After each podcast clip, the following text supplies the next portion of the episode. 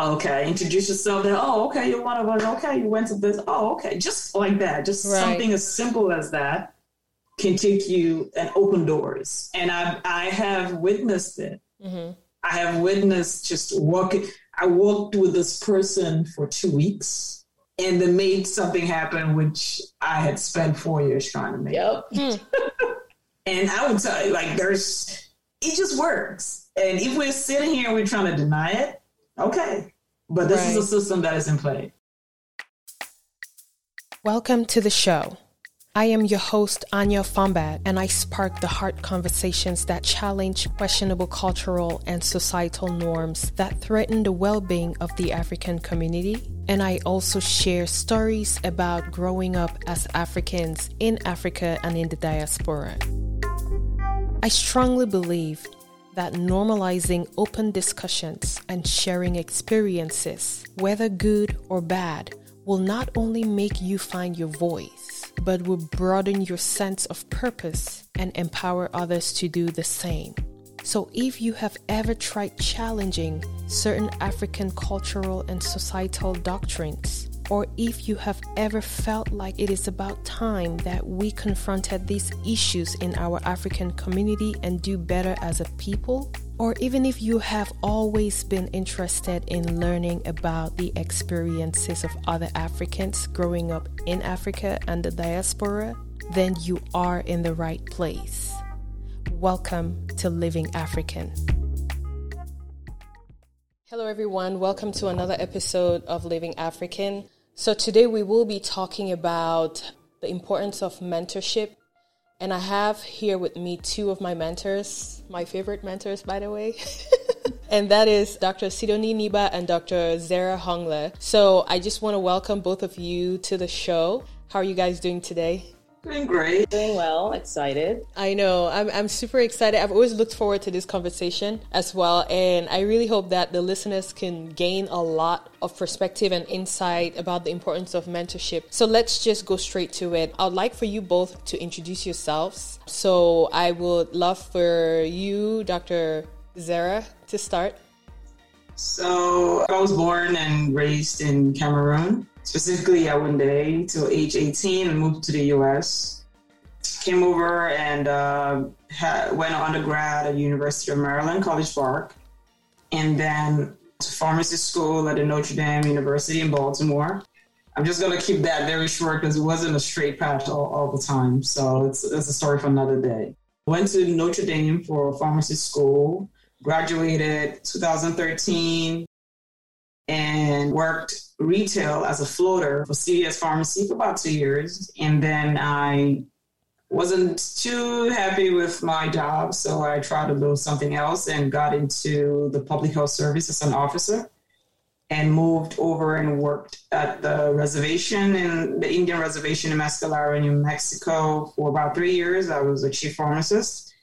And from there moved back to the DC area and currently work at the FDA. Primarily, I am um, a uniform service public health officer. I, you, what I like doing, what what gives me satisfaction is just, I think, problem solving in in all ways. Be it in the professional setting, let's say there is an issue in the pharmacy, and I would point back to my time at the reservation where you don't have a lot of resources. And yeah. that was one of the most rewarding experiences I've had, just because I could plug in and find a solution that is relevant. It's just not busy work, but it's busy work that matters. So just having a solution to things and finding a workaround stuff and also just helping people to see that once I find that solution, it's something I enjoy, then I say, okay, maybe someone else can benefit from this. That's that's what, and if the person benefits from it, I I am ecstatic. That really makes me happy, for right. lack of another word. So that's a short bio. I may say one or two things throughout the conversation that adds onto that. Right. that's it. Thank you very much. And I can attest to that because I've definitely benefited from the relationship that we have. Yes. So, so Dr. Sidonie, can you please introduce yourself to the guests? Sure. Well, thanks for the opportunity. Similarly to Zara, I am also from Cameroon, been in the US as well about 18 years. It's amazing how about half of my life has actually officially been spent in the US, and it's crazy. Right. You know, the time flies and you don't even know it. But I've been here, I came into the US wanting to pursue a totally different career path than the one I landed on landed in. So I wanted to pursue accounting and information systems, but for reasons we can discuss later, I ended up in a nursing path. I graduated as an RN, and then I had promised my dad that I would go to pharmacy school. And so I ended up pursuing pre pharmacy coursework sort of consecutively with nursing coursework, which was very tough. But I was fortunate enough to get into a pharmacy program at the University of Southern Nevada, now called Roseman University of Health Sciences, out in Henderson, Nevada. Graduated with my PharmD in 2011. It was uh, very interesting times. I was a bit confused about what I wanted to do. I was very gung ho in clinical pharmacy, so I landed a residency at Duke out in North Carolina. About a year into that, towards the end of my tenure there, I heard about you know academia. I jumped on it. It was very depressing at first because it was not the dream. Right. Uh, when I, am talking about money, when right. I say that, I had all these expectations of what I would be and what I would earn graduating from from pharmacy school. So I worked in academia within internal medicine for about two and a half years. And then, you know, I had just gotten married. Uh, we were talking about expanding our family. So I needed more flexibility. And so I heard about this job called MSL, a medical science liaison. Mm-hmm. I started to try my luck out. Initially, it was sort of, you know, haphazard, through an application here and there. A little while into that, I realized I needed more structure. Right. And so I, I sought mentorship. And I think that was a game changer for me. I landed my first role as an MSL with a company called Lundbeck out of uh, Denmark. Did that for a few years, then became a senior MSL, and then was fortunate enough again to uh, get a role as a, lead, a director of MSLs. And then now I serve as a director of US Field Medical Excellence, which sounds fancy, but it's basically a role that allows me to set the strategy for our field medical team and that includes our MSLs and our nurse educators. Um, I love it. Similar to Zara, I love problem solving. Right. I love bringing value. I think for me, that's that's what gets me up in the morning. Right, is being able to bring value wherever I am.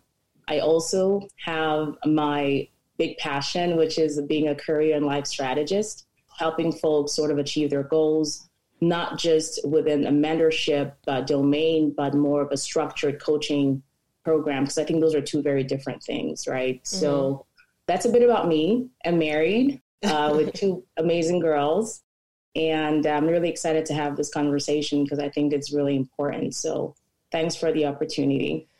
Thank you so much. Both of you have very inspiring stories, and there's no doubt why you both are my mentors, actually. so let's talk about, you know, our relationship and how we met, because I feel like that's very important to really highlight how both of you became people in my life that I looked up to. I mean, I could start, you know, some of us, sometimes we both have different stories about how we met or maybe different yeah. perspectives, you know, maybe I noticed you, but you never noticed me and vice versa, you know? Yep. So, so yeah, well, for Zara, I, uh, huh.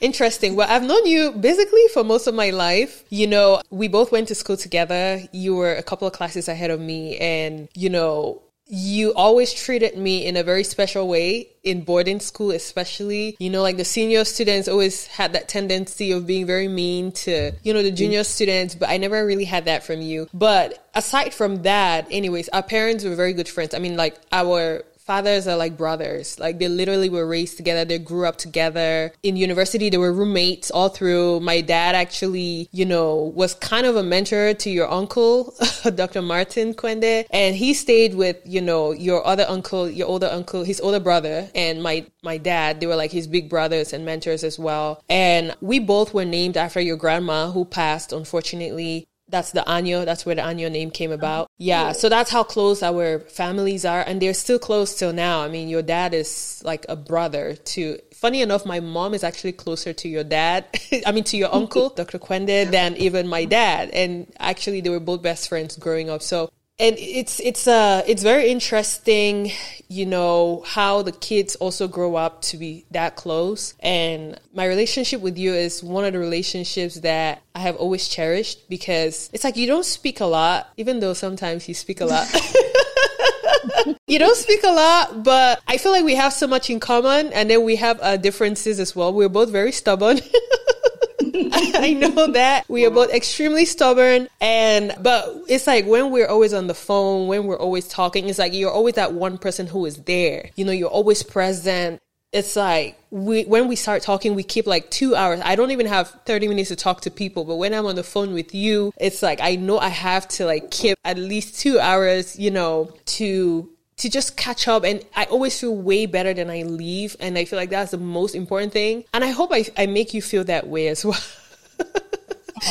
you know because sometimes you know the, the relationship could be one sided, you know, and that's something we're going to be talking about later, especially the mentor mentee relationship. You know, you're not only my mentor, but like you're my big sister, you know, I mean, both of you actually. So it's, it's one of those things that I really, really cherish. And I guess that's, I mean, our journeys I, i'm loving it so far honestly. So i don't know how you met me but maybe the audience would care to know. That's so sweet. Uh yeah so i would concur. So i think well, we were in boarding school. We came to PSS and i think before that i didn't know you. Yeah. Um, the parents knew each other but i didn't know you. My uncle was very close but we grew up, you I think in Bamenda, yeah. so it's not. So when we came to boarding school, the first thing was, who's this with Anyo? And I was like, where yeah. did he get the name from? this is my, my, my grandmother. And then I heard the story. I'm like, wow, this is this has to be a deep relationship for a friend, mm-hmm. right? to name his daughter after his friend's mother. Right. Yeah, that is the deepest thing. So yeah. I'm like, this has to be, you know, so from there, we just, you know, I, I took you like you were my sister and treated you as such. But you know, it's it's always this thing where yeah, you do have uh, relationships you form when you're young, but mm-hmm. it doesn't still need some fostering. Yeah, um, as you get older, because life happens, we get pulled in different directions, and mm-hmm. it has to be intentional on how you connect. And yeah. like you say, we just have our moments. We may not talk all the time, but when yeah. we talk, it's two hours catching up and it's just like where we left off because yeah. we understand you know life pulls us apart um, we have to be intentional to come back and just feel you know yeah. feel connected mm-hmm. just the work that we have to put in you yeah. know you went to pharmacy school we'll talk about that you know there's a lot of things there's a lot of deep conversations yeah and definitely you're very special to me oh um, well, that doesn't come out often. it doesn't. This is the first time I'm hearing that, but I could feel that. yeah, yeah you know, sometimes I don't. We have to say it sometimes. I feel like acting it out yeah. is what I need right. to do, which I try to do in every relationship. Yeah, you do. You definitely do. But saying it sometimes is something that we need to vocalize. And like you said, we we talk about a lot of things from career yeah. to personal life and everything else. Yeah. Uh, we invest in each other. We talk about issues which we all have and go back and forth. Yeah. Like you said, the most important thing, and what said was, Am I bringing value to you and you bringing value to me? That's what keeps a relationship strong. Right. Um, so I appreciate it. And I'm really happy for what you're putting together. Um, I've listened to the podcast. I may not do it every Wednesday, but right. I'm listening to it and, and you're doing, you're doing an awesome job. So, right. Thank, thank you. you. Thank you so much. Another thing I wanted to add is that, you know, like we talk a lot about like life a lot. And it's really amazing because through the years, we have like manifested a lot of things and we have seen them come to pass. You know, like those are those little special moments that we always share. You know, we're like, okay, this year, you know, this must happen or we have to do this and stuff like that. And then we come to see them happen, you know. So that's, I think, one of our special things that we share, which I really cherish. Now, to Sidonie, you know, interesting. It's amazing. I feel like our stories would probably be different because I knew you I probably knew you way before you knew me, but I guess, you know, fate just happens and we get to meet at the right time, you know? I mean, since how I first noticed you was, I believe, when you were getting married. I know there were pictures all over Facebook and stuff like that, right? Yeah. And we had so many friends in common. You know, we had a lot of, well, I, I, I, that, you know, you have friends at different stages in your life. And I had a lot of big sisters, you know, that they were your friends as well. So it was something that I knew of you, but I was just waiting for the right time. I really didn't know much about your your background professionally per se, you know, but I always heard so many great things about you. Like oh my goodness she's so sweet and stuff like that you know. But of course i didn't want it to be awkward like hey my name is this you know. I was just waiting for the right time you know. So when i i feel like when i really started taking my intention of you know being close to you serious was when it was amazing because i was talking to my cousin my cousin's wife coco in dallas and i was telling her about you know what I really wanted to transition into the pharma industry. And she's like, Oh yeah, I have a friend, you know, and you know Sidonie she you know I can introduce you to her you know she just also got she I feel like she has the same story as you do and stuff like that so she kind of introduced me to you very lightly I think it was a new year party that we went to but I was just Actually, that same night I came back from Cameroon. So I was so jet lagged. I was so tired. I just didn't want to talk to anybody. I just said hi, but that was it, you know? And then I think I brought up the topic again to her, you know, and then she was like, oh, you know, it'd be it would be really nice for us to have a conversation. And I believe she sent me your number. She what like we exchanged numbers or so, if I'm not mistaken. And then we just had that rapport immediately. And then you invited me to your husband's 40th birthday, which was like the best birthday ever. And you know that's when we really connected. And I was like, you know, I remember I think you were introducing me to someone in the. I remember we're in the kitchen, and you were like, oh yeah, she's like my junior sister, and I was like, oh you know, you know, if it meant so much to me, you know, and I was like, well, I mean, that's how I looked at you as well. I looked at you as a big sister, you know. So for you to say that, you know, because I didn't want to rush it, you know, I, I wanted to keep it slow. I didn't want to rush the relationship, you know, but for you to say that it meant so much to me, it, it, it just showed that you were very comfortable with my presence, you know, and that really meant a lot to me. And I was like, you know what, this is someone that I definitely can learn from. This is someone that I feel like, I mean, of course, it's like I said, it's, it's not only one way, but most of the time we choose people around us that are higher than us in life that we can learn from. And of course, hopefully, we also give something back to them, you know, in terms of maybe any form of appreciation, or maybe we teach them silent lessons, you know, that, you know, so it's a give and take. So our relationship has blossomed through the years, and I really feel like you have been very, very resourceful to me, especially professionally. I mean, with your coach, coaching session, you're very, very generous to give me for free. Not many people have that privilege, you know? So, I mean, you've just made me feel special in every way. And I really appreciate you for that. And I'm not sure about your own story. Maybe you knew me way before, but I don't know. not free, not free thing, please. Let's keep it low. Seriously. Right? No, no, no. That's that's awesome, Jabs. I'm I'm so um, inspired by you. I don't even think you know how how much. But my stories I didn't I didn't know you or, or of you before that New Year's party. Right. Coco came to me just like like you said, and she was like, "Oh, Jerry's cousin's right here." She just got back from I think was it Cameroon? Yeah, I came back from. Well, it was um, Ethiopia. Well, like, but Okay, yeah. I think she said Ethiopia, mm-hmm. and she was like, "You were sitting at a table by yourself. You were really quiet and kind of." I was like, "Oh, yeah. okay." And I'm like, "Poor thing," you know. So and and I, I was excited to meet you because Coco's a dear friend, and Jerry right. as well, right? So I came over. I think we hugged it out, and I was like, yeah. "Nice to meet you." I was like, "Oh, okay." I'm like, "Poor thing," you know. And then Coco told me about your fashion, you know, what you did with fashion. Yeah, yeah, right. Yeah, professional dame. Yeah, yeah. right? So I go back home the next day and I pull it up and I'm like, why the hell does she need to get into pharma? Like that's literally what I was thinking is right. this girl's freaking amazing. You know, I'm like, she doesn't need me, I need her. but I was so impressed because I'm a stickler for just excellence and I'm very attracted to excellence, which is why I immediately was drawn to you because I could see elements of just being someone who is detail oriented, just in the way you put out your stuff, right? Right. Could be your images, your writing. And I love that. You know, I'm a sucker for things like that. Like that's where you'll get me every time. Right. It's just someone who's very, very intentional about what they do, who brings value, right? You were bringing value to me, and I'm sure a lot of the other folks that followed the stuff that you were putting out. And then we just, you know, we talked, get got to talking on the phone, and Yeah. I'm like, okay, she is my person. um, you're very transparent. I love your your love of life, and you're very ambitious. I mean, I remember looking at your resume the first time you sent it to me, and I went, "Oh my god!"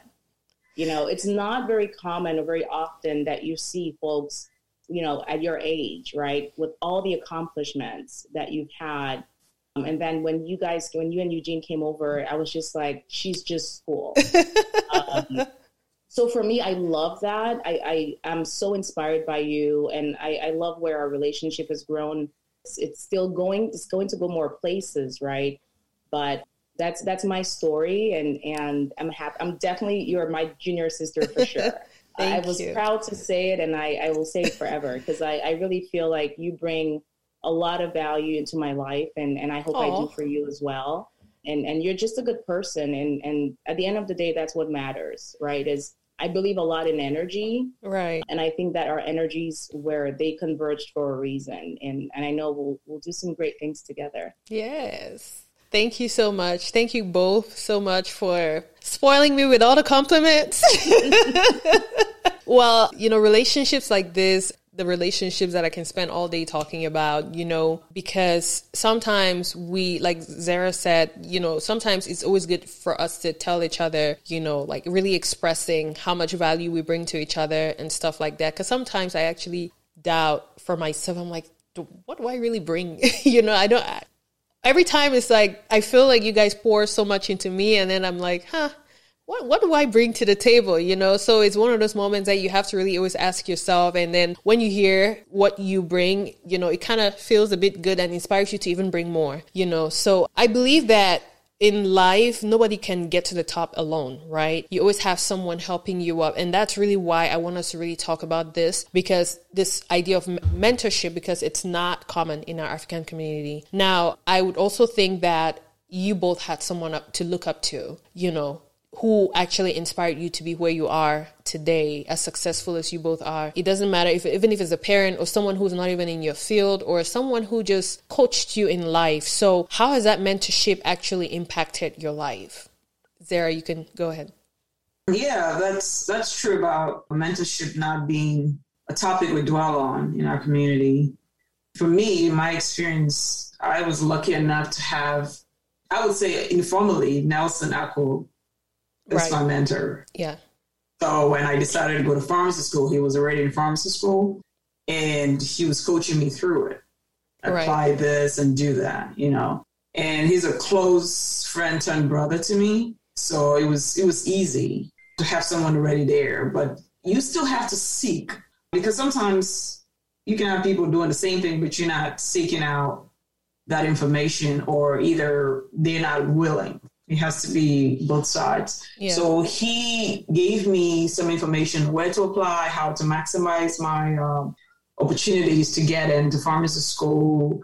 And also, even during when I got in, even during pharmacy school, we will still talk about, you know, going through the program. And then after pharmacy school, we will still talk about Mhm. residency or no residency. Okay, I didn't get into a residency. Then we will still talk about, okay, what else do you want to do? And it is big because when I decided to join PHS, he connected me to somebody who was in PHS, who was his classmate or school. He went, went to Howard. And through that, I got to meet people who were doing what I wanted to do and get more questions and, you know, and it just from there it flourished. So had I not been in that relationship with him, Mm-hmm.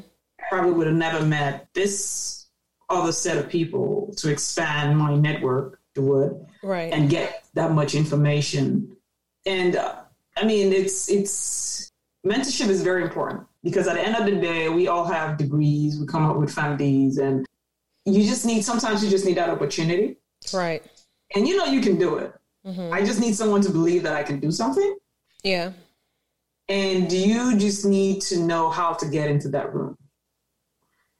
And someone who has done it before can be an answer to it. Mm-hmm.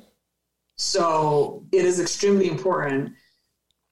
Like you said, we are all succeeding based on standing on people's shoulders. Right. We did not get here by ourselves. Um, so I do believe in that. And once we get to whatever point it is, it might not be the apex of the mountain, but we have a duty to repay and right. pull people pull people up just like someone did. So thank you very much for that. What about you, Sidonie? That's a loaded question. I'm gonna rephrase it. I think you were asking about how mentorship has impacted yeah. you. Yeah. I think everything I have, everything I've achieved thus far is really because I had mentors. And sometimes we we overthink mentorship. We yeah. think that it's it's got to be someone that's that has X, Y, Z qualities, right? I personally believe that in every major area of your life, you should have a mentor. The other thing that I think people tend to overthink is who your mentor should be. Right. Usually we think it should be someone we know. It doesn't necessarily have to be that, and we, we'll get into that. But I remember certain pieces and portions of my life, and it's interesting because they were made, they were turning points for me, mm-hmm. where the only way I got through those was because I had a mentor. I mean, to me, that's kind of the the impact that that mentors have had and one example that I have is when I was applying for my first MSL job, it was extremely hard. And and mm-hmm. you know this yeah, because we've been through this together. And I remember interviewing with this guy, and he was a biologist PhD, mm-hmm. and he was very tough. And he basically, at the end of the interview, he told me, he said, You're not ready. He says, You mm-hmm. need mm. about two more years and then reapply. And I remember being broken. I'm mm-hmm. talking teary eyed. I got off the call and I was just bawling. Um, and my mentor at the time, she had put me in touch with this person to do the interview. Mm-hmm. And I guess she talked to him right after. And so she calls me and she's like, and it's, it was almost, I, I remember where I was sitting. That's how, in, in, you know, impactful this conversation was. I was sitting right. on a couch upstairs and she calls me and she goes, deep breath. She goes, repeat after me. I am a rock star. And she mm-hmm. made me repeat that for three minutes Hmm. And I got a, yeah, that was, and that's how I, she, she, she poured back into me. I mean, I'm, I'm talking about, I was done after that. I was like, I can't do this anymore.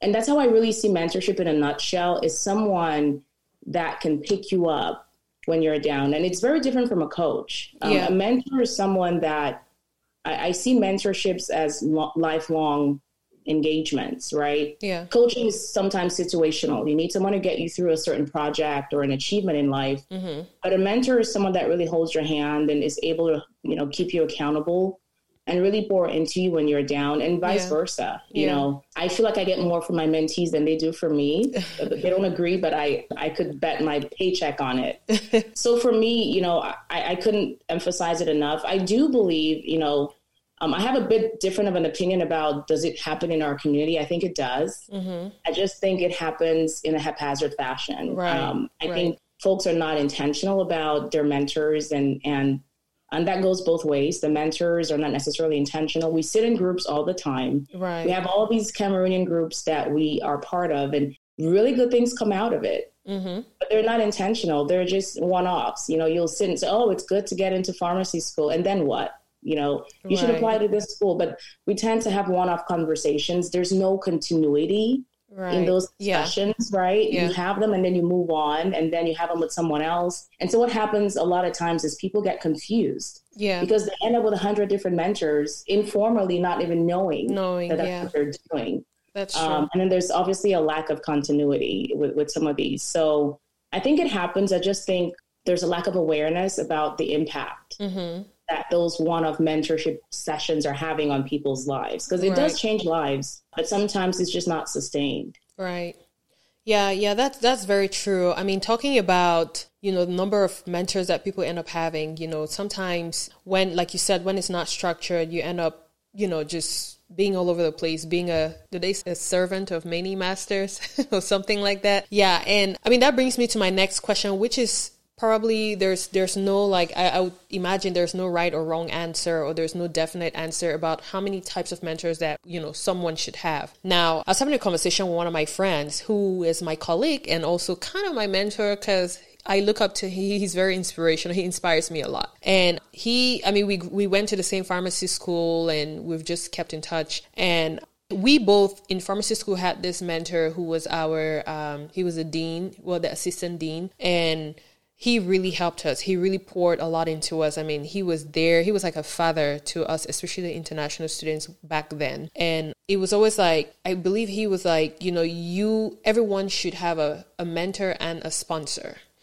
So, of course, a mentor is self explanatory from what we have spoken about, but that sponsor is that one person that if you, not necessarily sponsoring you financially, but if you need like letter of recommendation, that person will be there. Because sometimes your spon- your mentor doesn't necessarily work in your in your field of you know expertise but a sponsor is someone that really knows the professional side of you inside out has worked with you and or has taught you or can speak good things about you, especially professionally. So it's always good to have at least one of one some someone who you know can pour into you and then also have another person that you know even though you don't communicate all the time but that person is always willing to speak good of you in the room you know. So i don't know what you know you guys think about you know the type of mentors. I look at it also as you know personal and professional mentors as well. So sidonie i would like for you to start. Yes absolutely. I'm so glad you brought up the sponsorship conversation because i think there's three categories you have mentorship you have coaching and then you have sponsorship mm-hmm. mentoring the way i view mentoring is someone who has knowledge and skills or value in a category that you're interested in growing in, right? right? And they can then turn around and pour that into you. So I think that there should be as many, you should have as many mentors as you have areas you want to grow in, right? Mm-hmm. So if you're wanting to grow professionally, you should have a professional mentor. Ideally, someone who has walked the path that you're trying to walk, right? Mm-hmm. And they're in a better place. They're in a, in a more and I use the term senior loosely, not that they're in an executive position, mm-hmm. but compared to where you're at, they've grown in a manner that they can then turn around and pour into you. Right. Um, so it could be married, marital or relationships, right? Yeah. You can look at someone who's morphed into a success, what you perceive, because mm-hmm. sometimes these things can be neither here nor there, yeah. to be successful, maybe relationships, maybe family, the way you see themselves carrying themselves within their family structure or within their marriage that could be a ma- relationship count uh, a mentor for you. Mm-hmm. You could look at professionally, right? Someone who has grown in the career path that you have ambitions about. Mm-hmm. That could be a professional mentor. You could have a life mentor, mm-hmm. just someone who exudes the kind of energy and positive lifestyle that you may want to emulate. So I, I think folks need to first of all define the areas that they want to grow in and I think sometimes that's the hardest part. Right. Identifying, being self aware enough to know that I need to grow here. And then going out and finding the people that can help you grow. They don't have to right. people you know, they don't have to be in your circle. There's tons of people everywhere right. willing to pour into others. Yeah. Uh, so so that is my my take on it, right? Is as many as you have areas that you feel you need to grow in. And then obviously you, you talked about sponsorship yeah. Uh, that to me is extremely important for professional growth. Uh, you can have a mentor that has nothing to do with your your sponsor. Mm-hmm. Your sponsor is someone that will actually open doors for you. Right. That person will hold your hand and go introduce you to someone. Yeah. Mentors can do it, yeah. but they don't have to. But a sponsor basically takes on your career growth. Like they take, it's a responsibility of theirs right. to make you grow. Right. There's obviously similarities and, and duplications amongst all three. Right. But, but that's my take on the mentorship as far as the, the number that um, I think is ideal. It, it's as many as you have areas to grow in. Right. The one thing I will say is it's probably not a good idea to have more than one mentor in a particular area. Right. Just because sometimes that actually causes confusion. Confusion, yeah. Perspectives yeah. are different, stuff like yeah. that. Yeah. Yeah. That's very true. I totally agree with you. I mean, and you know, sometimes, especially, I, I, wouldn't even put it to our African community, but just in general, you could meet different people that will have different impacts in your life and really inspire you. But you know, they're already your mentor and, and you're already their mentee, but like it's like they don't even realize, like it's not even voiced out. You know, just that relationship it starts automatically, and then you just discover that hey, this is someone I look up to and stuff like that. And I have a very, you know, I have I have just one sponsor. I would I would say I have just one sponsor who has really been there, and he's actually like the director of the health economics program that I was in. I mean, Dr. That's Dr. Malo. Shout out to Dr. Malo. Actually, he will. I mean, even till yesterday, he was any job opportunity yeah. that he finds, he emails me, you know, he connects me to anybody. Like he is just like Team Anyo and he really, really inspires me to want to, you know, at least make him feel like everything that he mm-hmm. does for me is worth it. You know what I mean? So it's very important. That's fun. And he's, we don't talk all the time. I mean, we email for the most part. We don't even talk on the phone for the most part, but I know that he's always that one person who would write a recommendation letter, who will, you know, it's been two years since I had that degree and we have still been keeping in touch and stuff like that. And he, he doesn't keep in touch with every other student, like just a, a select few. So that really means a lot to me. And I feel like I have benefited so much from him. And, you know, it's very important to have that sponsor in your life as well. So, Zara, what do you have to add with that, especially based on your experience? I mean, I agree with what both of you have already alluded to. The mentorship maybe most most of the time informal yeah. because I feel like it's a very can you be my mentor? Uh, right. It's, it's more than just it, it, it, like you said, it flows. Yeah, it's natural. Yeah. person. Yeah. So most of the time, it's it's not really voiced. Then it just happens. The relationship just grows into into that. Yeah. But sometimes you seek them out. You seek them out. Like uh, as a, as a, as a PHS officer, I'm coming in as a junior officer. There is a culture. There is there are things. There are rules mm. which you have to know them, and by knowing them, you have to to to find someone who is higher ranking, if you would, to guide you through the ropes. So at that point, I've approached an admiral I've mm-hmm. had lunch with an admiral, and I'm just like, can you look over my resume? Yeah. You know, it's it's not always uh, very comfortable right situation. You like you would think, like, right. this is a big shot right here, but right. but I had to understand that if I really wanted feedback from someone who's you know had this experience for years, for decades, then this is where I need to put myself. And people were shocked. Like, she sent you an email back with resume corrections? I'm like, yeah.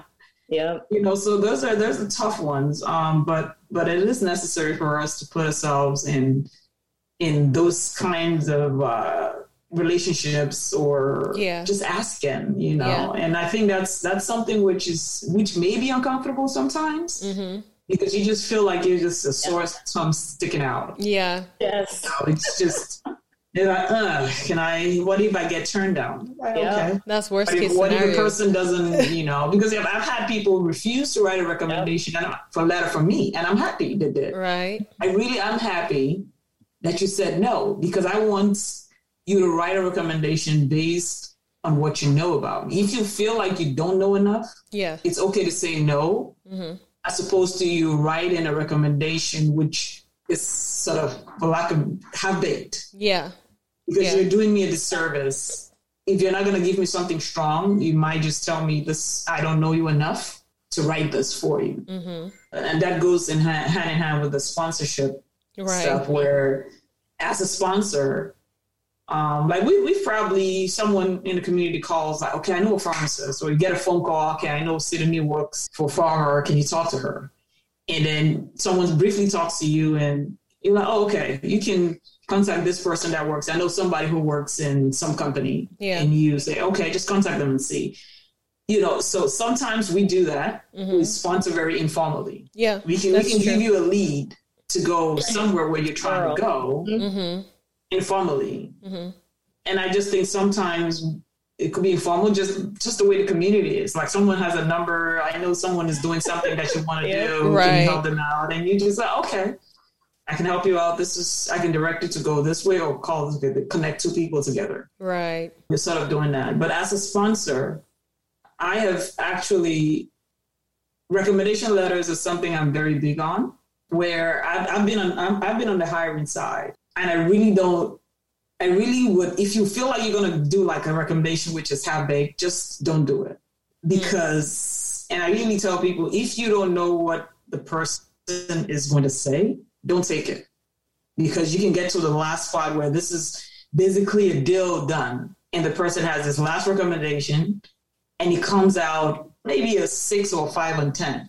Right. And you lose the opportunity because the person couldn't say, I cannot give you this. Right. Or this is the only thing I can give you. Are you willing to take this? Right. Right. Because sometimes letters are sealed.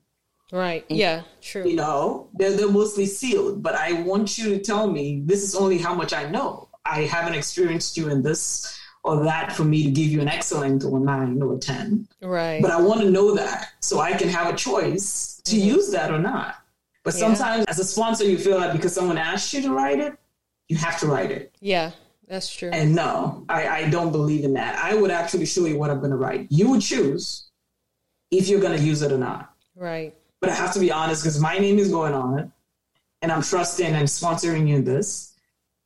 But I have to also be as objective as possible.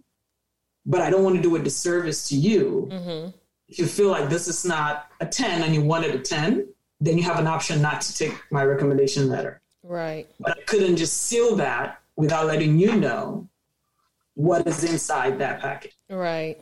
So that's how I feel about that situation. Right. Well, thank you so much for sharing. You know, I, I totally agree. And that just highlights another reason why it's very important to choose your sponsors wisely. So there has to be that mutual connection that you have to your sponsors because if they don't there has to be that mutual connection for them to even know you to a certain level that they can speak anything about you or speak good hopefully about you you know. So choosing that sponsor and making sure that you're also maintaining that relationship with them. It could like Sidonie had said it could also be your mentor you know. It's it's super important. And another thing that you had spoken about was you know sometimes even going up to someone like you you went up to an admiral like sometimes it takes audacity to you know to to form a kind of relationship that you want you know? And like you said if they say no i mean that's like worst case scenario. No one's gonna beat you. No one's gonna fire you you know? Like you're trying to help yourself and that's something that we in our community are very scared of facing. We are scared of yeah. the word no you know? And it makes us not to even try. Sometimes i find myself honestly in that situation and i have to you know work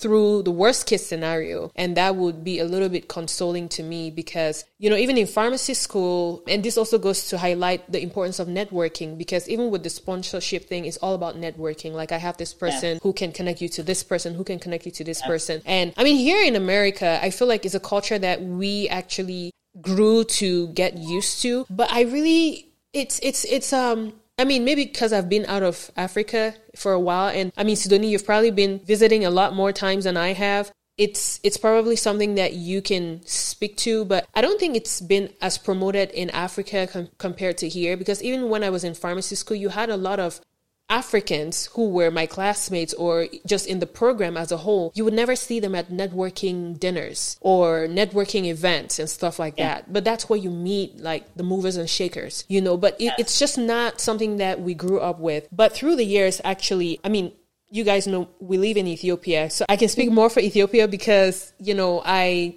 I've had a couple of reports out there, but I've been to a couple of networking events and they have mm. really been mind blowing. I feel like networking is becoming to be a norm in especially in the professional community out there. Even though it's not, I mean, you have to know people to know people to know people to even be in the room, which I've been privileged to to be, but I really, you know, think that they're doing a very good job at trying to encourage that networking. And I, I really think that we should talk about that because um, I mean in Cameroon for example I know a few people are really trying to normalize networking per se but I feel like even meeting people you have to go somewhere to meet someone you know or at least you have to be open to meeting people. And I feel like that's a culture that still has to be instilled to the max in our community. So I don't know what you have to say about that Sidonie Oh boy, you know what I have to say about that. oh man, There, there's so many factors. There's so many factors, and and we could spend all day talking about it. There's there's layers to um, the cultural norms that yeah. we experience, not only as immigrants but as Cameroonians, right? Right. When you think about some of the mental pressures that we have, that's a factor in just wanting you to go basically become a recluse, and you just keep your head down. You don't want any trouble. You want to do what you came here to do and then the, the word that keeps coming to my mind as you're, I hear you talking is entrepreneurial. Right.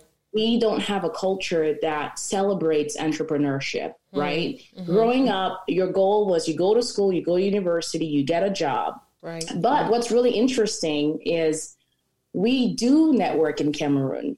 A lot mm. of people that get jobs, we like, oh, man, no man. You got to right. know somebody. Right. So we do it we just don't i think a lot of people just don't think that those that same methodology would work in the us right because a lot of the man no man in cameroon is usually based on old relationships or existing relationships yeah, or even family right or family mm-hmm. so a lot of mm-hmm. people are like why would someone give me a job after meeting me you know once or twice mm-hmm. so they don't believe that it could work in this society as an immigrant how do i start building a relationship that could end mm-hmm. in a positive outcome for me, right? right? But to your point, it's possible. I'm I'm a huge benefactor of networking. Mm-hmm. I have a very interesting story, which I'm sure I've shared with you, but I, I live on LinkedIn. I think right. Debbie knows that. and talk about putting yourself out there, Zara. You know, there was a, a CEO that just she's been a CEO now for about eight months, and I saw the alert because I follow the company. It's a pharmaceutical company that she is the CEO of. Mm-hmm. And I saw the the posting and I went, oh my God. I was just I actually got teary eyed because she's she looks like me. She's literally what I had seen myself being mm-hmm. 20 years ago and then gave it up because I just got to believe those doubts about myself, right? Coming in here and thinking, oh, it's not possible. Mm-hmm. So when I saw her, I got so excited. I sent her a message. And that's one thing I've been blessed to get over is the imposter syndrome mm-hmm. where you don't want to speak up. I've had to unlearn that because it's something that we learn right. culturally. Don't talk when elders are talking. Right. When you're in a room of people that are of higher tenure or a statue, you don't talk, right? Right. And so there's an unlearning that has to happen. I've been fortunate enough. I mean, I think I was always kind of like that because my dad used to tell me, stop talking. So I don't necessarily have that imposter syndrome as much as other people do mm-hmm. that I that are in my circle and that I've noticed. So I sent her an email, a message on LinkedIn. I, I just poured my heart out. I didn't think about it. I didn't and that's the one thing you mentioned about what's the worst that could happen. Right. So and this is how I how I coach people is expect no response. I think our expectations set us up for disappointment or just, you know, negative emotions. Right. Your expectation is that they're not going to say anything back. When they don't, your expectations are met, so you're not disappointed. Right. So it's, it's kind of a mind game that I play, and I didn't expect her to write back. I just wanted to put myself. I was doing it for me, not for her.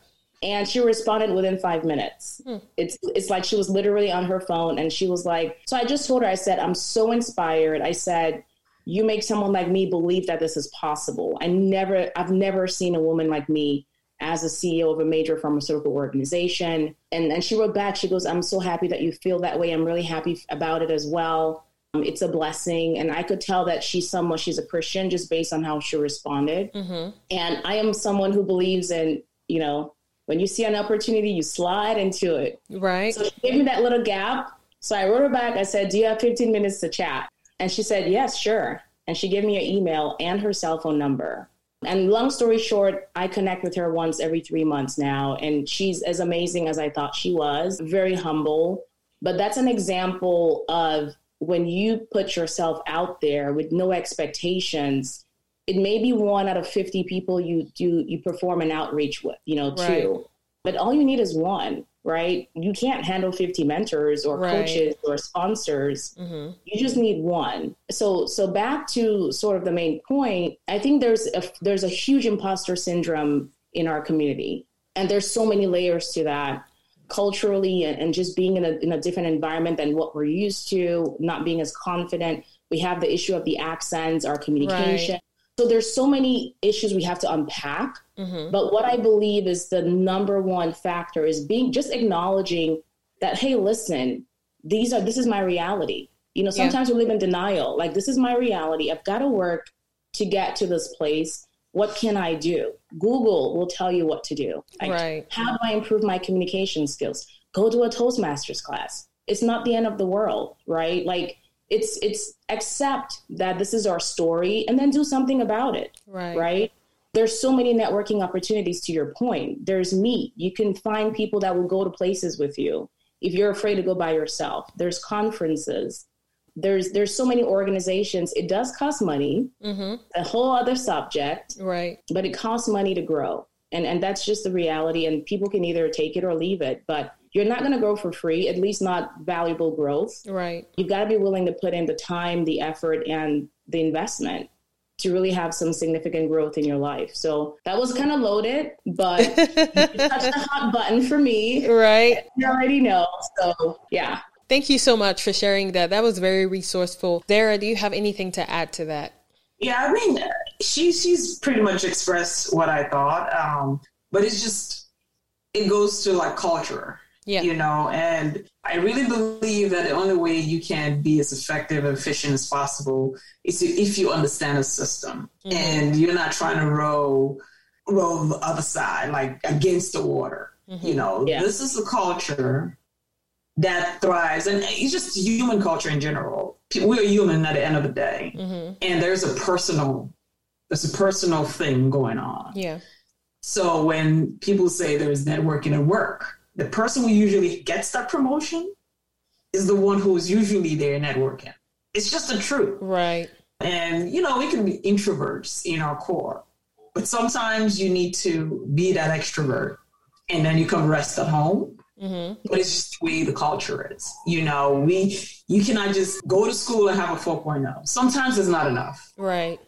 You know, they would rather take that 3.0 student who does this, this, and that. Mm-hmm. And we have to understand that. Mm-hmm and it's just like you said the networking events either we just saw okay we have to pay this bill we have to go to work but we're, meet, we're missing that opportunity yeah. to be in that room with people who you know can give us the next opportunity and i usually hear that in ivy league schools mm-hmm. the tuition is usually not for whatever is presented in class mm-hmm. it's that network right it's that network the network of people that you meet throughout your course Mm-hmm. They go to different places, and whenever you have to just plug in, you just oh, okay, introduce yourself. Then oh, okay, you're one of us. Okay, you went to this. Oh, okay, just like that. Just right. something as simple as that can take you and open doors. And I I have witnessed it. Mm-hmm. I have witnessed just walking.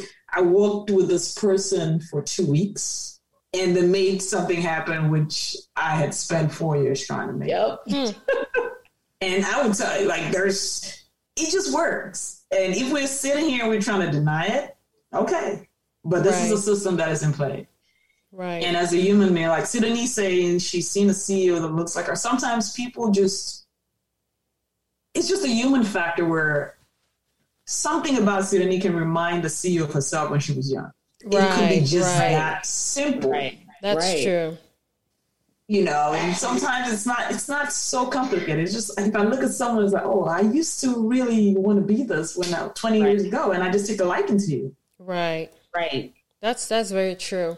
You know so you just had to be in that room and you chose not to be or you couldn't be and it does you a disservice in some way. Right. So it is it is something that i don't think we appreciate enough of how much like how much more impactful it would be if we took some time to just go to that networking event at work. We may not, you may have too many things to do. I have my kids to pick up and mm-hmm. oh, why this on a Saturday. Sometimes just do it. Right. Because that promotion may depend on you being in that space and talking about life and like, yeah. you know, I just want to talk about it. I want to know you as a person. And like right. I said, it's just a personal thing. Mm-hmm. And because we're all human. Yeah. And sometimes somebody might remind you of your younger self. And that's why you just give that opportunity to that person. Yeah. It's sometimes that simple.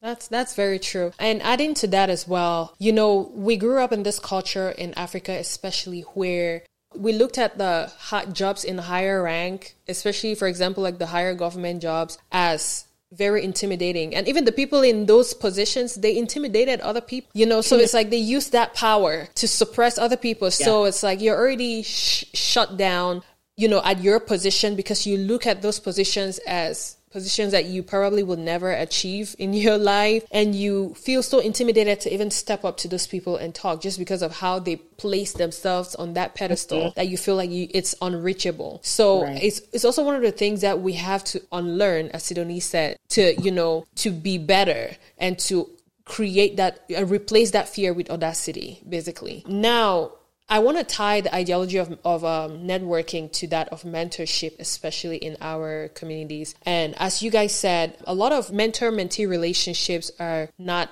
like, you know, there, there's not like an official mentor mentee ceremony, you know, it's, it's very, it's very just, it's natural. So, but I, one thing I realized in our communities, especially is that the ideology of the ideology of each one teach one. It's not that common even though you know you have certain people that are willing to mentor other people. I mean there's this saying that you know people always want you to be happy or to progress as long as you're not progressing more than them. You know, because at certain points in life, your mentor can probably even flip to be your mentee you know, depending on where you are in life and depending on the relationship that you have, which, you know, I want to emphasize that that relationship will definitely entail a lot of humility, which is something that we don't have as well, you know, because it's like sometimes your mentor, when your mentor sees you progressing, it's like they're like, oh, this little person, like I can't, you know, they just can't come to the agreement that you are going higher than them and stuff like that. So it has to also do with a lot of humility and we are normalizing the each one teach one, you know, because I, I, I feel like in our community it's very common for people to just stop providing like mentorship services, for example, because when they start getting threatened, like their position gets threatened, even though it may not be directly threatened at work or there's just that jealousy or envy that comes into play and all these other bad attributes that just mess up the relationship. And that's very common, especially back home, you know, and I feel like that's why certain people only want to mentor or support their own people, you know, or their own family because they want to keep that success in the family. We've seen that in the government, in the country. You know, there are a lot of people who are very very i mean they, they, they meet up to the standards. Like they, they they have that expertise. They, they they qualify for certain positions. But even though i know that you're my friend and you qualify for this i'd rather put my sister or my brother because i don't want you to progress. I don't want you to be more successful than i am. And i feel like that's what's killing us and preventing us from actually progressing. So i want to know why this ideology of mentorship like with humility, I must add, it's not really popular in our community and how that is actually impacting our progress. So I would like for you to start, Zara. It's it's a tough question, but I would I, I wouldn't know the exact. I've heard that. I've heard that being vocalized on how I would specifically say the Cameroonian community because right. you have Nigerians would say different. Right. You know, some I've heard I don't know. Maybe it's uh, a syndrome where we think that there's limited resources, right? That we can only be one CEO. Right. So if I tell you if I'm CEO now, if I tell you how to be CEO, then maybe that's my job you're coming for. Right. Maybe it's the mentality of not enough. Like you only have, you need like two successful people and that's it. Right. So when you start mentoring and you're that one person, then you're like, oh, am I having some competition? And maybe it's that. Because if we think with a mind of abundance, mm. that there are plenty of opportunities. There's enough space. And this has there's enough space for everybody to grow. Mm-hmm. Like I mean, people say crap in a bucket basically that's what it is i can't you can't go you know you have to pull it down because you know we have to reach out if there's that mentality of there's enough space for everybody to be the best in whatever they want to do. And just as a community, there is a benefit for everybody to do well. And if we realize that, then you, you cannot, it's tough to be the only successful person in the family. Yeah. if you really think that you are a community, it's tough for you to be the only successful. When everybody's succeeding, you're more peaceful mm-hmm. and things are way better You know, that's why people find in need of trying to make sure there are no wars in especially geographical areas because you cannot be at peace. Yeah. If everybody's not doing well, just generally.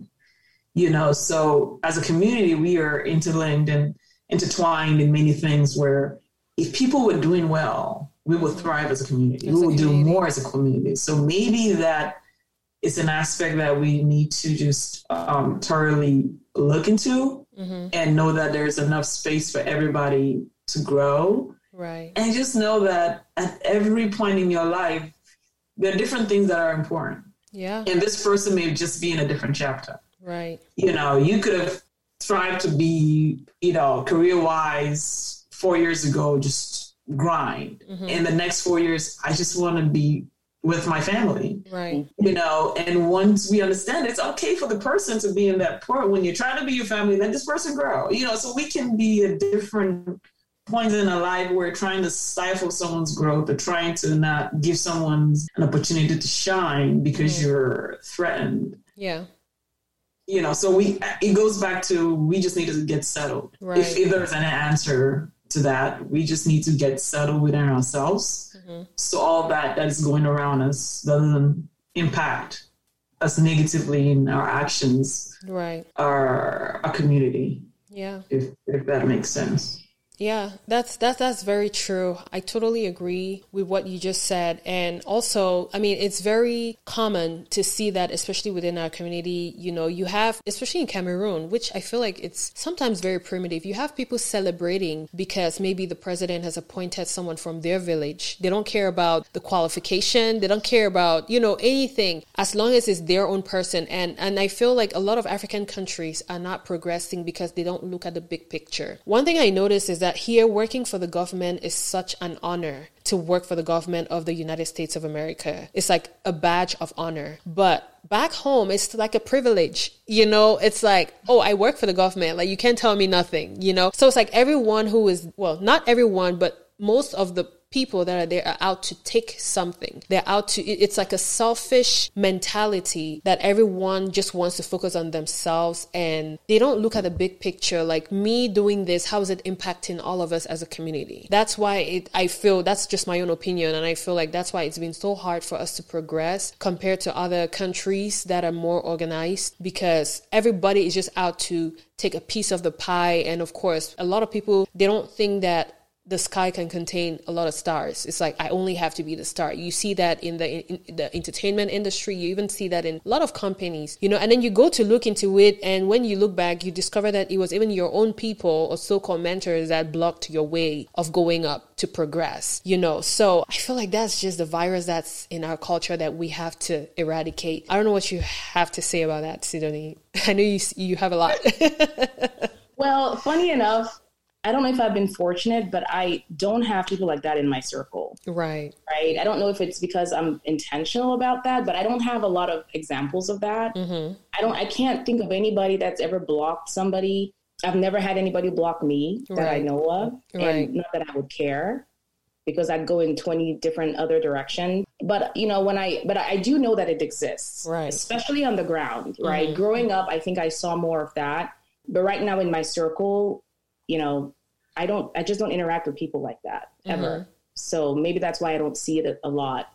Mm-hmm. I, the people that I'm friends with or that are in my network, we're all about pouring into others. I mean, those are the conversations we have. How can we make ourselves better? Mm-hmm. If there's opportunities, let's share them. So I think I'm fortunate in that. But when I think about the bigger picture, I think there's more of an issue within the age gaps where mm-hmm. what I've seen happen, and, and even me independently, I think older people have a harder time getting mentored by younger people Yeah. when I look within our culture, right?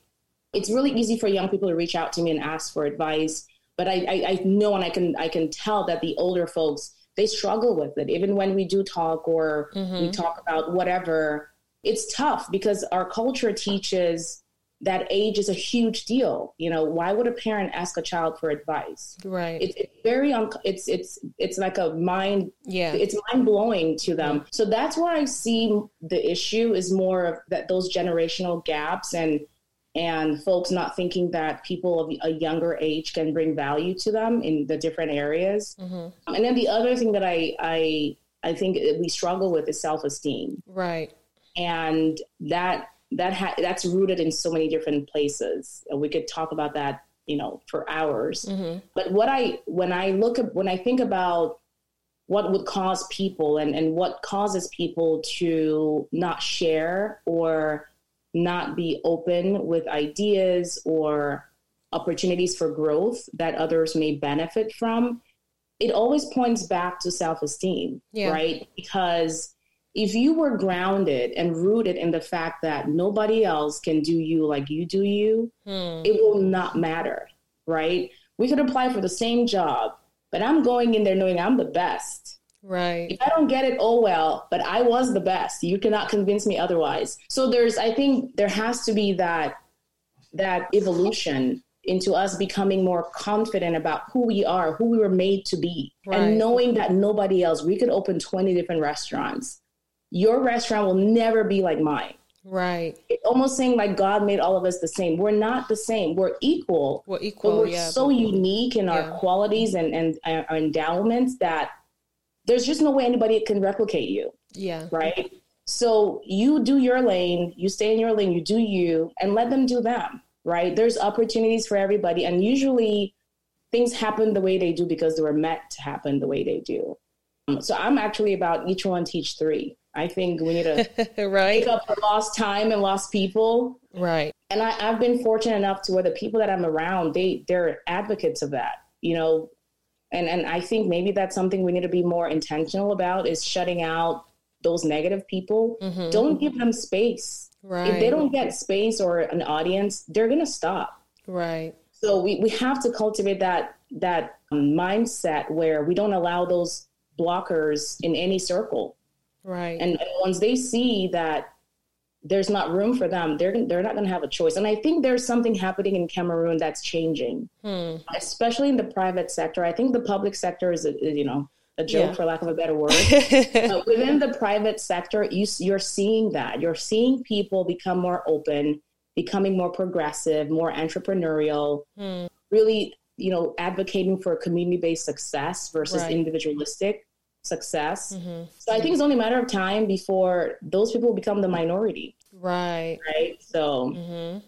Yeah, that yeah. makes sense. Yeah, that makes sense. I totally concur to what both of you have said. And you know, while you you both were talking, I was just like looking at your circles, and I can really attest to the fact that the people that I know that you guys keep around you are definitely like porous. Like they they they pour a lot of value into your life, and I'm very sure that you know you do the same for them. You know, and that's basically I, f- I feel like that's basically where each and every one of us should be at this stage at least in our lives especially at a time where we don't have time to waste you know like it's like everybody that has to be in our lives at this point should either be should add value and we should actually have a purpose as well in their lives so i totally um agree with that. Now, talking about, you know, just the whole ideology again of the mentorship, because I really want us to highlight everything that surrounds good mentorship. And, you know, I feel like there are some people who really want to be a mentor or a mentee, but sometimes, I mean, they end up being that, but it doesn't last because, you know, you know,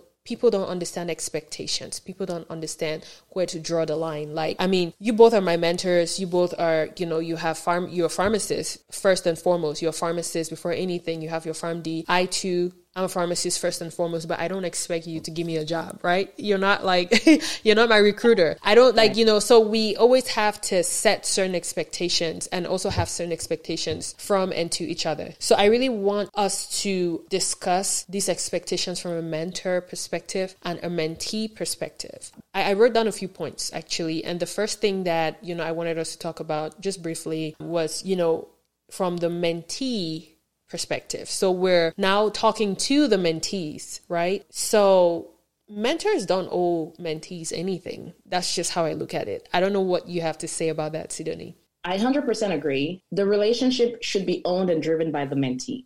Right. You know, that's that's how the mentor mentee relationship should be structured because the mentor is primarily the the mentee is the benefactor, yeah. right, in the relationship, or should be. Mm-hmm. So it should be 100% mentee driven you touch on a really good point, which is being um, structured. So there's three things that I think every mentor mentee relationship should have, and the mentee is responsible for structuring this. Mm-hmm. One, it's got to be intentional. The yeah. mentee has got to know what they want out of it, and I'm talking write it down. Yeah. When you meet with your mentor the first time, you should have three objectives. What do you want to get out of this relationship? It's got to be structured, right? right? You have to ask the mentee, the mentor, for what you want. Mm-hmm. How many hours of their time do you need? Do you need it virtually? Do you need it live? Do you right. need them to accompany you somewhere, some meeting, some conference? Be very clear on what the expectations are from the mentor. Mm-hmm. And then lastly, you've got to be able to evaluate the relationship. Right. So have time points where you're going to say, hey, listen, after the first three months, I'd like for us to have a formal conversation about how I'm doing, my progress, what are some opportunities and then I can give you feedback as well. Do I need to shift gears? Because mm-hmm. sometimes objectives change, right? right? What you wanted out of the relationship the first day may change, you know, two months in. Mm-hmm. So having a way to measure success of that relationship is critical. Mm-hmm. And then tied into that is it should have an expiration point, right? If it needs to. If it doesn't, fine. But it ties back into just the expectations. The mentor has to know what you're expecting of them, time mm-hmm. commitment, and you've got to schedule those meetings. Right. It's not the mentor's job. And there's times when I've forgotten meetings that I had with my mentee and and you know, it's and and well, I'm going into the mentor side now, but it's it's critical to pick the right person is, right. is where, where I was getting at is you've got you've got to be very, very judicious with mm-hmm. who you select as a mentor. Right. Um, you can't just like someone and then make them your mentor. No, they've got to right. be able to dedicate the time. Right. So that would be my my you know my words of you know wisdom or counsel to a mentee. Right. Yeah. Thank you so much. That was very helpful. And you also, I, I feel like you just answered two two questions, or you addressed two points. Because one of the other points I had was, in, you know, mentees must put in all the work, which I I, I think you already expatiated on that. Um, now, Zara, what do you have to add on the statement? Basically, mentors don't owe mentees anything, and they have to mentees actually have to put in the work. I agree. I mean, in that kind of relationship, you don't if if I were to seek out Robert Kiyosaki about some information about real estate and me hoping that he would reach out to me for what? Right. I'm the one trying to find out information. So I have to do the hustle, right? For lack of a better word. I have to follow up and I have to, okay, create okay, are you available this day? What what works for you? You know, because you are you are benefiting um, from that. When and I'm just going to touch on the other side because I have people contacting me, and I, as a, if you want to say mentor, I think I have an obligation to tell you what I can do and not do. Mm-hmm. I, you know, sometimes I'm not a big fish. Right. And you contacting me, you work in this company, how is it over there? Can you get me a job? And I'm like, no, I, I really don't have that much pull. Right. And I feel like mentees reach out with that expectation. Mm-hmm. And the fact that someone is working in a certain company or a certain department doesn't give them the pull that you think that they have. Right. And I would be honest because sometimes like, oh no, okay, send me your resume. You know you're not gonna do anything with it. Right. you know that you're not giving that to anybody, or you know and it depends on your relationship with the boss. If truly right. you think you can, you know, submit that resume to somebody, by all means, you know, but I think it's clear for you to express what you can and cannot do truthfully. And I don't think sometimes the mentees have this expectations, mm-hmm. and I think the mentors don't express what they can do, which right. is important. You know, I don't have that much pull. If it were there, I can I can pull here but here I cannot pull. Right. I have a relationship I fostered over here. Now are you're willing to go over here. If you're not willing to go over here, okay, this is my situation here. I just I'm just not in that position to pull. I don't know why people think it's embarrassing. Yeah. I, I don't know because because yeah, someone's seeking you out because you work somewhere and mm-hmm. you know you're doing well. But sometimes you just don't have the pull. Right. And I'm going to elaborate on this. And this is something that is passion I'm very passionate about. Sometimes we get into a position or a company and we do not put ourselves in a position to make a difference or have a pull. Mm. You know, it's it's it's comfortable. I'm doing okay, but sometimes it may not be only about you. Now, someone's coming to you and you you don't have that pull. Sometimes you need to get into a room for reasons beyond yourself. Hmm. Because if you cannot make a decision or influence a decision, then how can you help someone else? Right. Even though you would have been very comfortable with just being, you know, a lower associate, for lack of a better word. Mm-hmm. You're just doing your work. You just put your head down, do your work. Mm-hmm. But you cannot really influence a lot of things. Right. And if you're really talking about impact, then you have to go beyond that. You know, you have to do put in some work. Mm-hmm. You cannot you cannot get that that kind of uh, power if you if, you know or, or, influence if you don't put in work. Be that you know you're going to networking events, you're talking to your boss more, you're taking extra projects at work. You're going back to your school and giving presentations mm. where the day you write a recommendation, it matters. You just don't leave the school for 20 years and you think, right, who cares? Mm-hmm.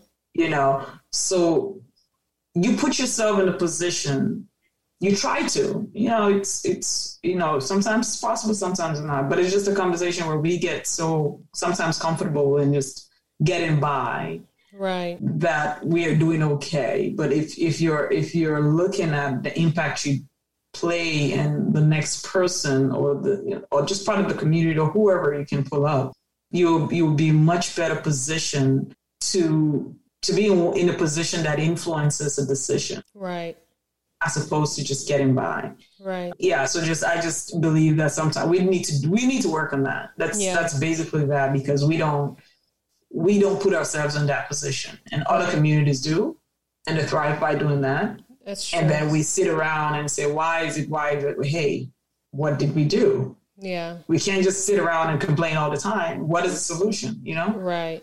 You put yourself in when there's a hiring opportunity and you give that resume to your boss, they take it with this is coming from you. It makes a difference who you are in your workplace. Right. You know, you're not the one coming late and you want to give a recommendation to who.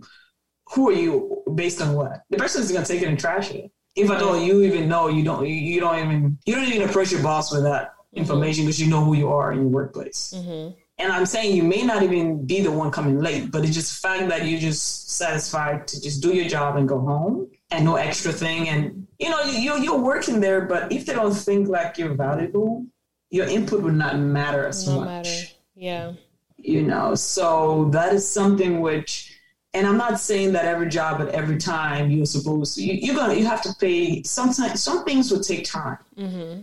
But it's just that we have to be aware of it and as a mentor, you need to also be transparent. There's no, hey, if you're a low associate at one point in time, hey, this I don't have pool here. Right. This is a big lake. Right. I am just not gonna have as much pool. I can tell you how things work, but to influence a decision, that's that's beyond me. I think that we we need to be honest with that because I think we just take people's resumes and not do anything with it. Right. And then the expectations is that you're gonna get me a job and you don't get me a job and I'm a little disappointed, you know, and I keep following up with that. And honestly, sometimes you just don't have the pool, and I just feel like it's a conversation that has been had on the part of the mentor, and so it, it redirects their expectation of the mentee. Right. If that if that makes sense. Yeah, that's that that's very true. I totally agree what you said, you know, and I also wanted to add from the other end like, you know, especially when it has to do with bringing value and making those pools that work and stuff like that and doing extra stuff, you know. You have to make sure that you're also in the right job that encourages things like that as well. Because I remember I had a job and it was really really unfortunate because that was like my very first job after pharmacy school. And you know, I was really trying my very best to, you know, just do so much. And, you know, hey, you're out of school, you just want to, to do the most, right? and I remember my boss, he was like, oh, I'm overly ambitious. I need to tone it down a little bit. And, you know, that really broke me, you know, because I was like, I mean, this is when I have to do my best yeah. and show up and show out and do whatever, like working overtime, trying to really study, trying to ask questions. I was always asking questions, always trying to be at the forefront of things, you know, and that was pretty discouraging. And also to highlight the fact on that, you know, especially back home, I, I feel like the culture, maybe is because maybe there are no additional opportunities for people to really outdo themselves. But the culture is just like you clock in, clock out, come back home, clock in, clock out, come back home, you know, and because you highlighted the importance of doing more than just that, you know, I feel like that could also be one of the reasons why a lot of people are not you know as impactful or valuable especially professional professionally because there are probably not as many opportunities maybe for that would especially at the job that would give them you know that space to really outdo or grow and stuff like that which it's a very hard problem to solve i would say. But these are things that i mean starting from somewhere by realizing that these are issues would eventually help us to find solutions to those problems. Now, so just to add a little bit, mm-hmm. and I, I, I cannot really speak a lot about Cameroon. Mm-hmm. You know, all, and I would just say disclaimer: all this I'm saying it has to do with how the U.S. works, right? Because right. that's my experience. I've never worked in Cameroon. I left them when I was 18. I don't, I don't have an experience to talk on that, right? But I'm just saying here we have a culture where you know there could be some hiccups here and there, but generally, if you mm-hmm. put into work, yeah, definitely. sometimes you know it's not all the time, but sometimes if you put yourself in that position, you can then help others. You know, right. I, I, don't speak from a Cameroon uh, community, like instances in Cameroon. So right. just to make that clear, I'm yeah. just talking from my experiences here right. on what we could do here as a community in the diaspora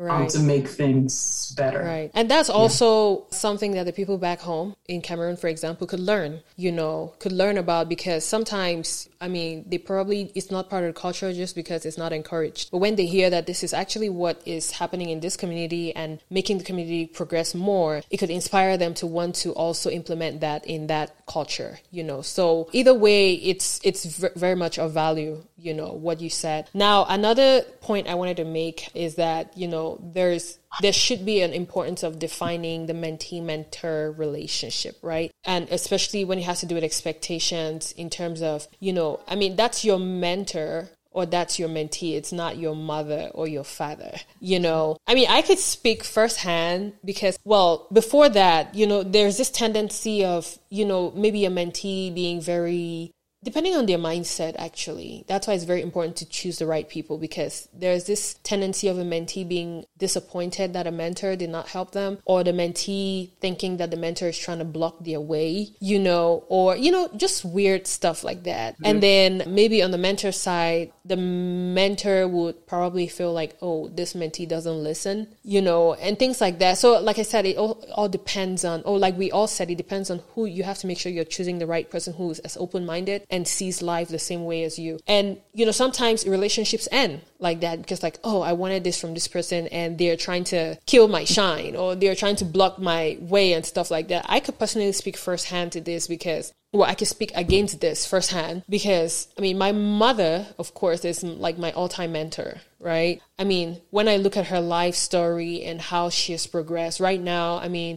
professionally and personally, she is like my all time mentor. And where she is, she's like the first African woman to ever attain, or black woman to attain her position professionally. But I don't mean I'm gonna work for the UN. Like, you know what I mean? I mean, there there've been a lot of opportunities where she has tried to pull some strings, but of course they haven't worked. Actually, I always tell my friends, I'm like, because when they hear that, they're like, "Oh, then what are you doing here? Like, you should be, you know." I'm like, you know what? they probably they probably will hire you before hiring me because they are extremely strict when it comes to nepotism and stuff like that you know so but i'm not gonna disown my mom because i'm not in a high position you know so looking at it in that way the mentees have to understand that their expectations because i have to understand expectations i can't expect my mother who is actually my mother to create mm-hmm. magic. And then what more of a mentor who's not even your mother? you know what I mean? So that's something that I want people to really understand. And I don't know what um, you guys have to say about that. Uh, Sidonie, you can start. Yeah, I think one, there has to be self awareness, right? Yeah. Not everybody is supposed to be a mentee, not right. everybody is supposed to be a mentor.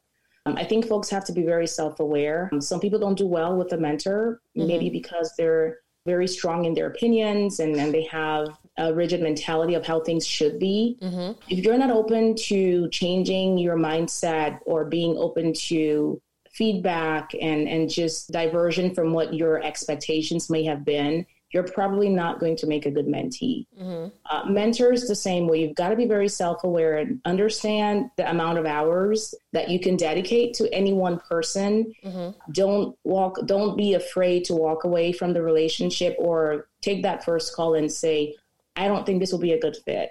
I struggle with that. Right. I've gotten better, but I'm really quick about just cutting the cord as early as I need to so that I don't waste the mentee's time and I don't waste my time, mm-hmm. right? So for me, those are certainly some some things right off the bat that have to be established. And then the other thing, which I think is very interesting in our community, I've certainly been I've had to deal with this many times, is let's not confuse mentorship with sponsorship. right. right don't take for granted that we're from the same country. So because you give me your resume, I will immediately give it to the hiring manager or I right. will hire. You will be sorely disappointed. You've got to earn your seat at the table. It's True. just, it's simple, it's factual. The easiest way to get a sponsor is to get a mentor. Yeah. Your mentor, after four or five sessions, would have built a relationship with you.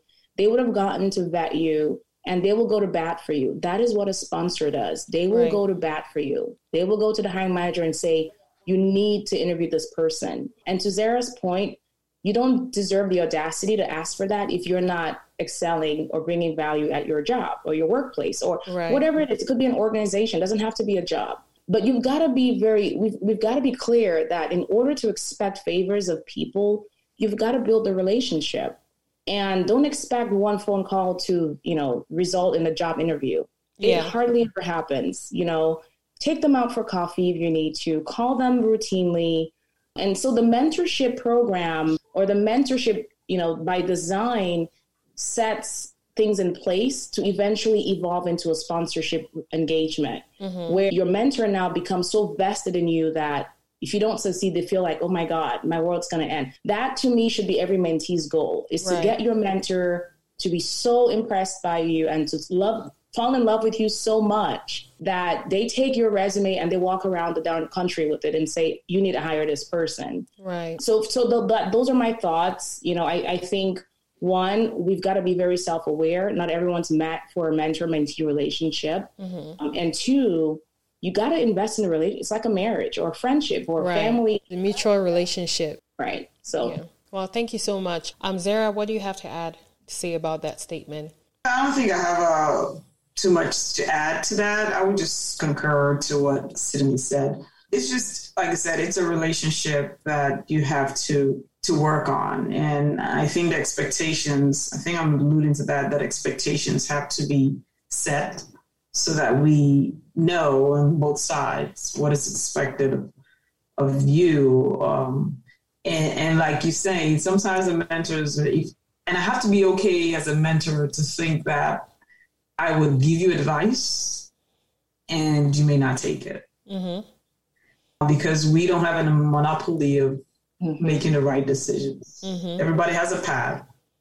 Like I have my feelings about pharmacy career right now. Someone yeah. tells me I want to go to pharmacy school. yeah. have something to say. Right. but you don't have to listen. You don't have to take it. Mm-hmm. I can just express what I feel, but I, I cannot take it to heart saying, oh, okay, because you didn't listen to me. Yeah. You know, so it has to be, it has to be that. It has to be some open mindedness to understand And you know, I can only advise and I may be wrong. I really truly may be wrong. And because, you know, I'm, you know, based on my experience, based on what I see. But hey, life is a mystery, right? Right. Um, so if I if I can have that in the back of my head, saying, okay, I did the best, and I I I counted you the best I could with the information I had at the time. Mm-hmm. But you still have a choice to choose however way you go, and I'm yeah. here to still support you in however way I can. Right. That is important. But it, it goes again to Sidonie's point about a relationship mm-hmm. where, regardless, I'm supporting you.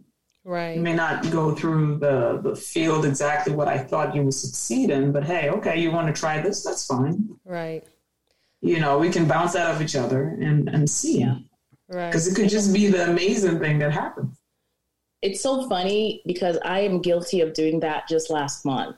I I I have a mentee and we met for the first time about two months ago. It's um this it's called Pharmacy Initiative Leaders Pills. It's an amazing program. They do Yeah, work. And she she I got placed in the farm in the non pharma track for mentors, and I went, why would they put me there? Maybe I made a mistake when I submitted my resume. Mm-hmm. I was expecting to be in the pharma track. And I got put in the non pharma track and I got matched with this amazing, I mean, she's amazing a mentee. And she want, wanted to do residency and become a clinical pharmacist. And so our first meeting, I spent trying to convince her to go the pharma route. And then after we got off the call, I went, What in the world? and so I said, I, I had to go back and say, Hey, you know, I think I may have gotten because when you're passionate about a, a certain Yeah. thing, end up trying to them to do that same mm-hmm. thing. And so I had to basically, you know, take a step back and say, no, this is about her. It's not about me, right? Right. And and so we're back on track. Long story short, but that's a, a really good example of how, as a mentor, sometimes you find yourself derailing your mentee off the Right. path that they want it, just because you're that's your thing and you feel like everybody else should be it Right. but everyone walks their own path and our jobs as mentors is to help them along that path it may not be the exact same but we have we bring value in different areas that can help them achieve that goal even though it's not the same thing that you know we're in right. so it's interesting that you were saying that i just thought i'm guilty i did that recently But also, I'll add this, but sometimes you have experience in this field, right? And sometimes people ask you, and you, you say, based on what I know, this is what you should do. And they come back and like, but why didn't you do that? I'm like, well, I messed up, right. mm-hmm. You know, but they don't want it's it's it's like they don't believe. I Right. don't know if it's Right. like if Yeah. was so good, why didn't you do it this way? Well, Right. do you think I can go back to buy my past? Right. I would have learned. And that's what the Exactly. whole relationship is all about. The Right. fact that I'm telling you to do something different the way from the way I did it is because maybe I'm looking back Monday morning Yeah. quarterback Yeah. and I'm Yeah. saying it would have been easier. Yes. Yep. You don't want to reinvent the wheel. It would have been easier if I did this, this, this. So you try this other way because Mhm. is an easier way I think I could have gotten to where I need to get. Right. But sometimes people think, oh, maybe that's not the best advice yeah you're because it's them. not. you don't want Yeah, you don't want them to shine as much as you are because Mhm. you're not telling them to follow the exact same path you did. And if you Right. struggled 20 years and I would have cut that by 10, please sign me up wherever.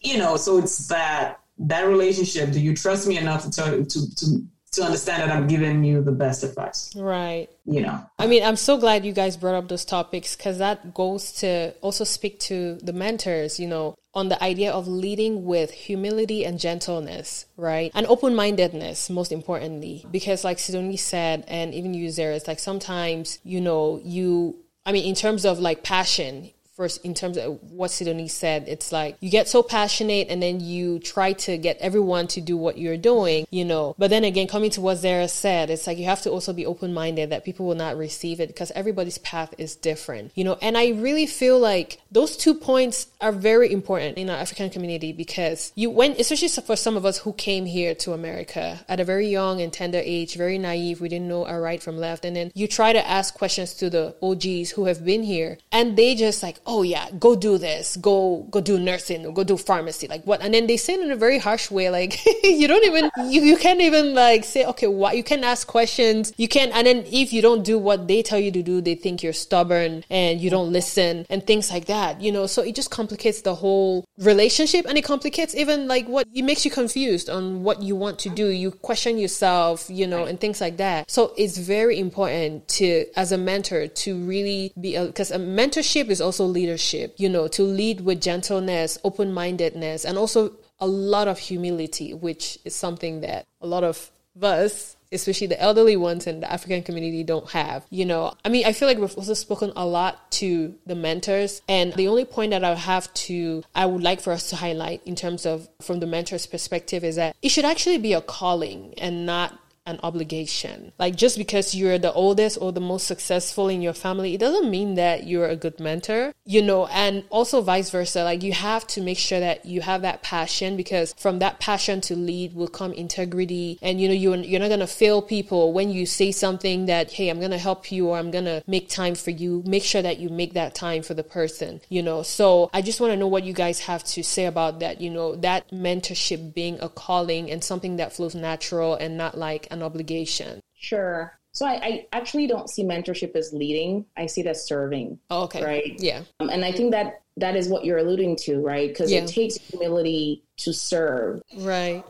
And being in the place of uh, vulnerability, mm-hmm. where you're going into the relationship actually thinking you're going to benefit more than they are. Yeah. Right. Where you make it about them, not about you. Right. Yeah. And I think that's a mistake a lot of mentors make is we spent time telling the mentee about our successes and what we've done and not necessarily celebrating them and basically giving them space to your point to grow right, right. so for me i think again self introspection people who are meant to be mentors tend to know because you can look at their lives before they ever became a formal mentor. You can look at their acts of service and things that they've done over time and other people have told them sometimes it's so overt other people will tell you you should be mentoring you know you'll see them maybe being the ones you know doing volunteer work or offering up their time for free to me those are some very key points or key attributes of mm-hmm. someone who probably should serve as a mentor. Mm-hmm. And then obviously coupled with having some level of expertise or skill set in a particular area. Right. I'm a really good career mentor. I would suck as a marriage mentor, so right. don't come to me with that. right? So, like being very clear on not just because you are someone who can serve others or does it doesn't there's other attributes. Like you've got to come with a skill set that can actually Im- impact other people's lives. Mm-hmm. And I think also being someone who's, you know, being humble should not be confused with being a pushover. Right. Right? And I think sometimes I've gotten people confused because I tend to be, and I'm sure Debbie can allude to this. Yeah. I tend to be very firm. Yeah. And you mentioned I'm really sweet. So I think it confuses people a lot because right. I'm very firm and, and very conscientious of my time. Mm-hmm. The one thing I tell everyone I interact with, as from the coaching or mentorship perspective, is do not waste my time. Right. Because, you know, a lot of mentors and coaches and sponsors tend to be where they are because they're organized, they're ambitious, they probably have a lot going on, they're busy, mm-hmm. right? If, if, there's a method to their madness, if you would, they they're they're where they are and they're, they're in these positions to serve because they've had to be disciplined in some area of their life. So you know, do not mistake humility and, and being sweet and kind for being a pushover where you can just reschedule meetings with them in the last minute or take advantage of their generosity. Mm-hmm. Um, so my my feedback to mentors is you can serve, but at the same time you can be very very stern and and you know hold people accountable. Yeah. So yeah, thank you very much. About you, Zara, what do you have to add? Actually, I never thought about it as service. That's actually a very, and when you were speaking, yeah. I was just thinking about it. I'm like, that's yeah. true it's to me, I don't believe it's a calling. I think it's a duty. Right. I really do because I don't like like service. I don't think there's anything that really gives a lot of gratification as mm-hmm. much as service does. Right. You know, it's it's something that we can learn how to do. Mm-hmm. It may take tries, and you know, nobody nobody just grows up to be. I, I feel the same way about leadership. Nobody just gets up and be a great leader, and I don't buy that leaders are born. Mm-hmm. Some people really have some good characteristics, but if you work on it, you could be a great leader. And when it comes to mentorship, I just think if we look at it as service, you know, I think I think that's a great word, and I, I, I believe it's not a calling. I feel like it's a duty. Right. That you are at this point, and you can be firm and you can stand and maybe maybe somebody's not going to listen maybe someone is you just have to not give them your time but other people are going to benefit from it mm-hmm. so if we if we take like you're saying teach one each one, one teach, teach three Or teach three, yeah. yeah, three. upgraded to three. right. Yeah, so we upgraded to three, right? So if that happens and you just have somebody send you a thank you note Right. of what you did and your time, that usually pays it. It pays every every single minute you spend Right. Mm-hmm. or invested in this person because you don't know how far just getting that person in that position has done in your personal life, in the families, in Right. the generation. So to me, that is it's really deep on why we should do this Right. Because it's a duty and it, it impacts more than you know and just that one person sometimes you just go preaching the gospel doesn't mean the whole church will say amen Right. Right. you just need one person. And when that person comes back to say thank you, ooh, that that that I I mean, it's like I said, the most impactful thing I've done is working at a reservation Hmm. because I can see when someone comes back Yeah. and it's just like, wow, maybe you really didn't have to do all this, but you Right. did. Mhm. Right. So that service right there, it's I don't think we understand how much how much how gratifying it'd be. I don't think there is just like anything, when you're in service, there's something there's a visceral reaction your body has. There's some dopamine released and it's just Yeah. something about Yep. it Yeah. that we don't understand how much it does. And like I said, if you can just do one person, you don't know how it trickles down to a generation. Just Right. that just that one act of service, putting your time into somebody. Right. That's what I would say about that.